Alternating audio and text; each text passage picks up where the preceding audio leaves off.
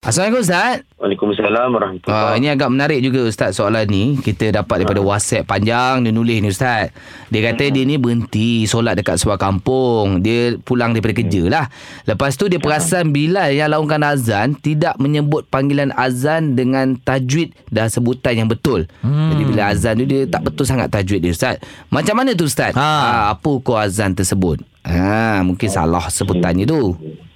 Okey, kita kita tengok uh, daripada apa ni daripada sudut hukum ni pertama memang ulama uh, apa ni tidak meletakkan hukum tajwid uh, tak meletakkan sangat dalam hukum apa dalam berazan ni. Hmm. Hmm. tidak semuanya uh, dalam apa apa ni menjaga tajwid di dalam al-Quran. Mm-mm. Namun begitu, mana kita uh, disunatkan untuk menjaga ia makhraj huruf uh, dengung, mm panjang pendek, Mm-mm. semua kan uh, pada azan tu uh, kalau ada apa.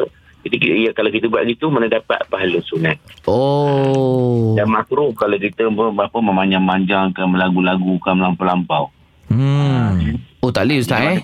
Ah, sikit tu boleh tapi jangan apa ni apa ni dia punya lagu dia berputar-putar gulung-gulung macam apa macam mi segera gitu kan. Ya, Ah, ya. itu Ya, ulama kata uh, makruh.